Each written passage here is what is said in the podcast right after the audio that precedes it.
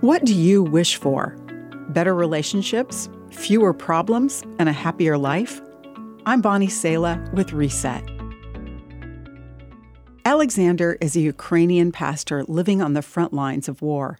When asked what he tells his neighbors who are angry about all they have lost, he says they wish the war would end, wish they could rebuild their homes and be reunited with lost loved ones.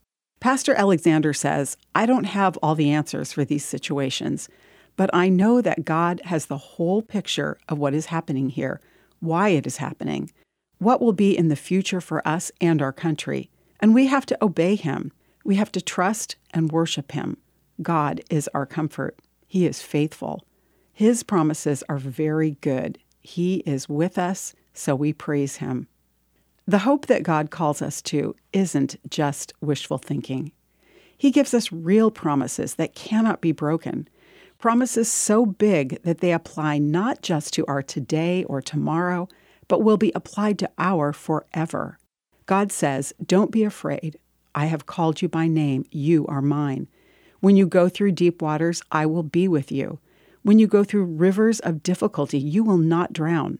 When you walk through the fire of oppression, you will not be burned up, the flames will not consume you. For I am the Lord, your God, your Savior. Hope lives inside us when we focus on and thank God for His promises.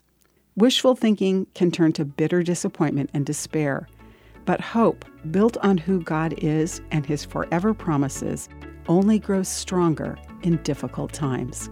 I'm Bonnie Sala with Reset. To hear this again, read or share this, or to find more resources like this, visit guidelines.org.